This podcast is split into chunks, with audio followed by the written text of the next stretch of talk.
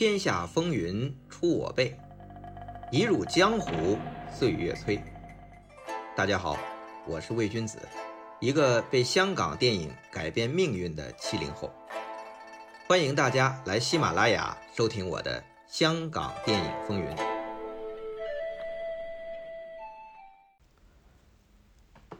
麦家、石天、黄百鸣三个年轻人。成立了独立制作公司奋斗，后来被金公主院线注资改组为新艺城。双方都有雄心，要在邵氏嘉禾的垄断下杀出一条血路。但彼此刚开始合作，还是需要建立信心。麦家三人继《疯狂大老千》和《咸鱼翻身》之后，要再接再厉，四个月赶出两部电影来。上金公主给他们的圣诞档和春节档，既要保证按时交片又要保证质量票房好，这个难度可不小。虽说是三个臭皮匠顶个诸葛亮，但现在看还是需要再请外援才能完成任务。卖家首先找了老朋友吴宇森，帮他拍新艺城的创业作。吴宇森当时还是嘉禾的驻场导演，给嘉禾他们拍片儿，那属于在外面捞啊，得偷偷的，不能用真名，所以化名吴尚飞。那拍什么呢？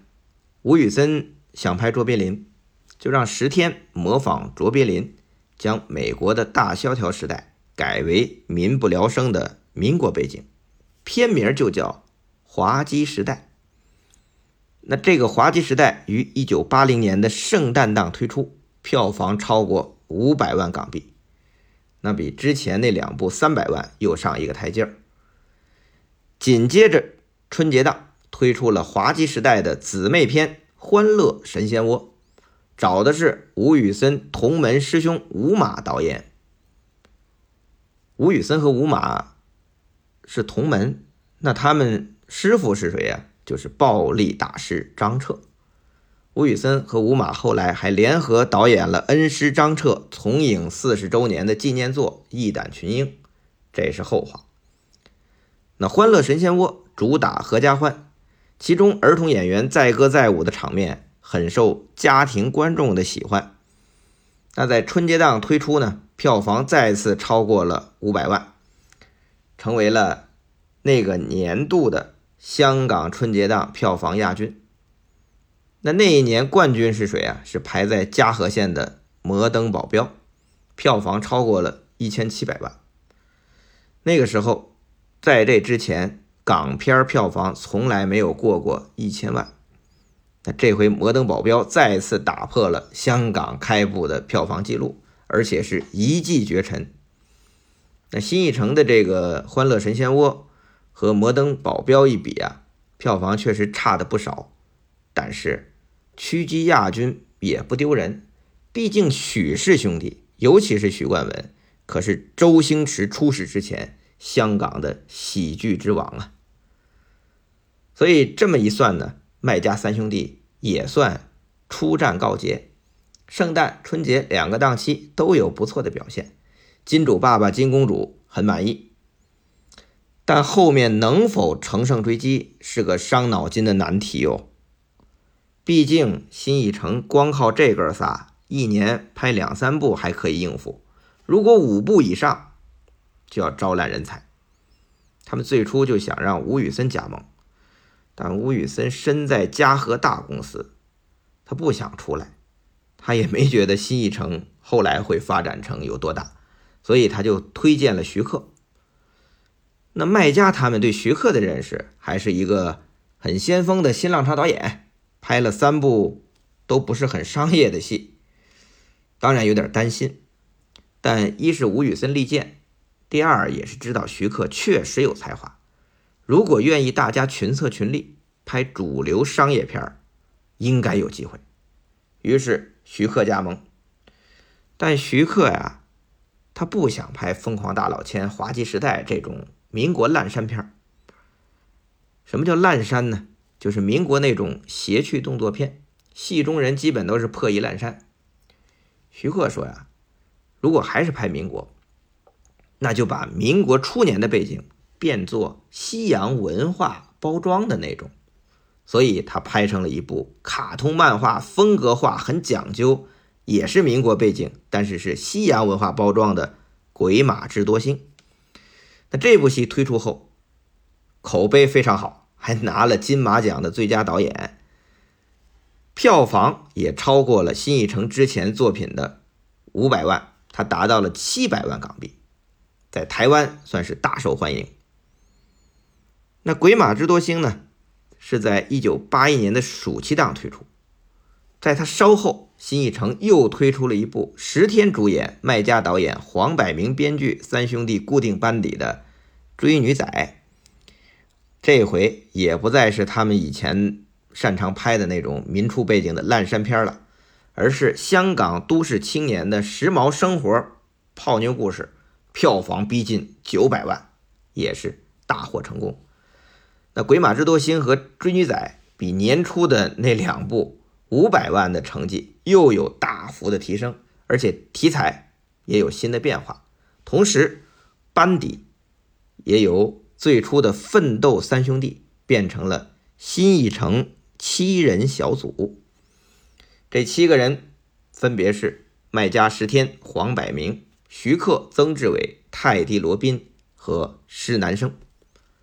那曾志伟啊，是麦家的小弟，龙虎武师出身。他那个时候啊，已经做了编剧和导演，导演的《贼赃》和《踢馆》都是很成功的功夫喜剧。那泰迪罗宾呢，是著名的音乐人，在新浪潮时期。已经开始做电影监制，主要和张国明合作。那之前麦家也曾经邀请泰迪罗宾一起合作，但被泰迪罗宾婉拒了。后来徐克亲自打电话请他演出《鬼马智多星》的男主角。泰迪罗宾和徐克虽然也不认识，但他看过徐克的蝶变，对徐克的才华佩服得五体投地，于是欣然加盟。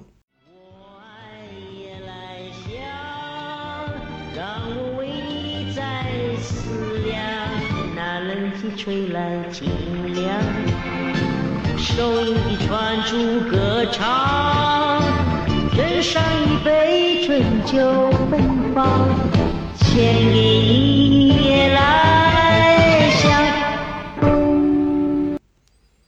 那还有一位就是施南生，当时是徐克的女朋友，后来成为他夫人。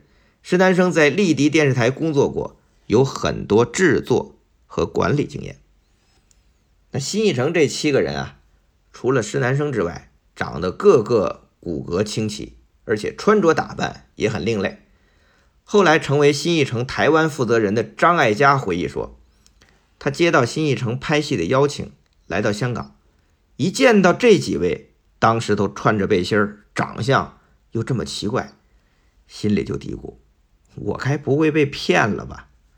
后来张艾嘉发现。这几位不仅样貌形式古怪，并且都有绝技傍身，堪称八仙过海，嘿，应该叫七怪闯关吧，各有神通。除了施南生、麦家，他们六个都是既能幕后编导，又能台前演出。那具体到个人呢？徐克长于视觉，喜欢探索电影特效，并且懂得绘画，有美术天分。黄百鸣算是文胆，新艺城前期绝大多数的电影都是由他操刀编剧，当然主要还是集体创作，但落笔是由黄百鸣完成。那曾志伟是头脑灵活，社会经验丰富，善于提供一些有趣的桥段。泰迪罗宾精于配乐，新艺城的代表作《鬼马智多星》最佳拍档《龙虎风云》都因他的配色。配乐增色不少。石天，他是哪方面厉害呢？是盯电影后期的好手。他曾经是国语配音演员，所以对国语配音十分看重。八十年代，台湾成为港片的主要市场，新艺城电影的国语都是石天把关。比如麦家在《杂家小子》最佳拍档演光头警探，粤语版都是用。台山话演绎，但国语版十天就找山东话来配卖家，形成了卖家的特色。因为他们每一个人都不认识俺是谁。你是谁？俺就是国际天皇巨星光头神探。限你们三分钟之内放下武器，束手就擒，要不然俺就，嘿嘿嘿不然怎么样？俺就没办法了。你坐下吧。那鬼马智多星在台湾改名夜来香，追女仔改名泡妞，也都是十天的主意。结果呢，都很成功。所以十天对于开拓新一城的国语市场是功不可没。至于施南生，则被卖家他们称作新一城的管家婆。卖家是这么说的：“有施南生看管，我们公司没有桃色新闻，不会有强迫旗下女星陪客吃饭的潜规则，因此公司的形象很健康。那第二呢，他处事公道，懂得如何保护艺人。后来，当时全香港最红的艺人，包括许冠杰、谭咏麟、张国荣，都愿意签约新艺城。”就是因为施南生很愿意为艺人着想，艺人也就放心为你所用。那第三，施南生人缘好，又精通国语、粤语、英语、法语，所以公司的对外事务基本都是他出马。所谓看得又打得，也就是长得漂亮又能干，当然是一把好手。那七人小组的老大卖家是最有大局观。他对项目的判断，通常最后都是需要他来一锤定音。同时，新艺城和资本方金公主的对接也都是他负责。那新艺城提倡群策群力的集体创作，七星聚义之后，基本每晚都会去卖家的家里讨论创作。卖家的家呀，有一间屋子不足八平米，七个人坐进去正好挤满，再多一个只能坐在外边了。这就是被称为“奋斗房”的传奇小屋子，那七个人在里面通宵达旦的讨论。他们在创作时角色也不同，比如卖家会先定一个大方向，那徐克就会想出很多稀奇古怪、意想不到的主意；曾志伟就会设计一些有趣的小笑话；泰迪罗宾呢，人称逻辑宾，会找出不合逻辑的地方；十天被叫做。悲观时，他永远认为这剧本这里有问题，那里有问题。到黄百鸣是乐观黄，因为到他那里什么都行得通。石南生呢，因为负责行政，他就会从公司发展的角度去看这个项目行不行。总之是各抒己见，各种角度彼此争个不休，但最后总会求同存异。先让黄百鸣落笔。然后实行集体监制制度，寻找导演执行拍摄。那这种制度的利弊啊，我们后边会详细讲。但确实在这个奋斗房烟雾缭绕之中，催生了后来好多破纪录的经典娱乐片，其中最著名的就是《最佳拍档》。我不再彷徨，两家一对胆都壮，我一切担当，你可以心安。最佳拍档，我哋系最佳拍档，永远系最佳拍档。本来到了一九八一年啊，新艺城从三个人到七个人，创作拍摄的电影票房。也上升了一大截儿，新艺城公司的厂牌其实是被擦得很亮，让影坛同行刮目相看。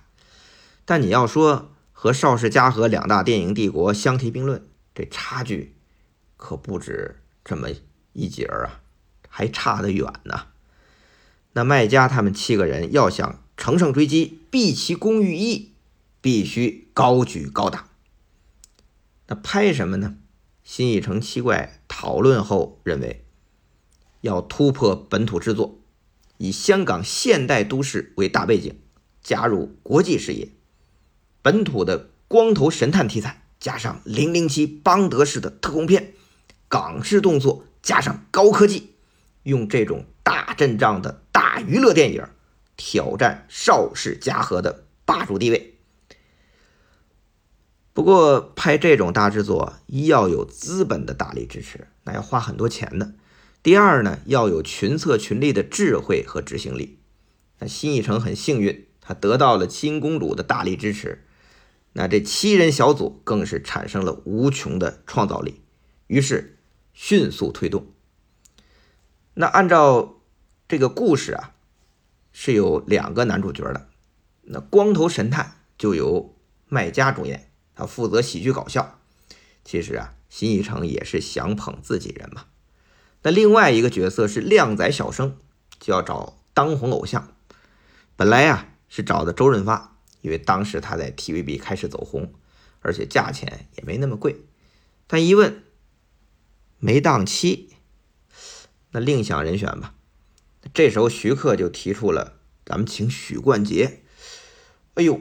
这几个人一听，你这提议有点天方夜谭，因为许冠杰一直都是和他哥哥许冠文搭档演出许氏喜剧，那许氏喜剧是人家嘉禾的戏，换句话说，人家许冠文是嘉禾的大将，去嘉禾撬人家墙角，不太可能吧？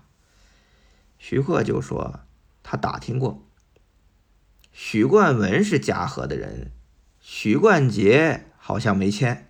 咱们有机会就得试试。那许冠杰当然好啊，他和他哥哥这文武英杰这四个合作的许氏喜剧连破纪录。之前咱们提过，《摩登保镖》一千七百万，新艺城的戏那是七百万。而且许冠杰本身也是香港当时最红的歌星。麦家和黄百鸣就约许冠杰碰面。徐冠杰听他们讲完这个故事，说：“嗯，有兴趣。”买家心里就觉得：“哎呦，有戏。”但许冠杰下一句就让他和黄百鸣傻了眼。